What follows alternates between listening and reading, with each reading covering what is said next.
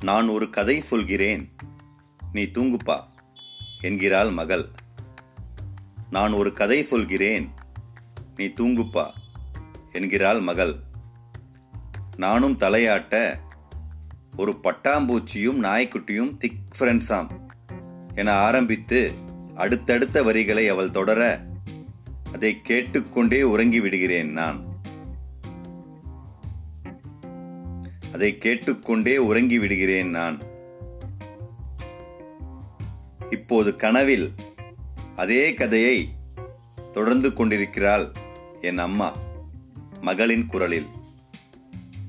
இப்போது கனவில் அதே கதையை தொடர்ந்து கொண்டிருக்கிறாள் என் அம்மா மகளின் குரலில். கதை பிரபு சங்கர் கா.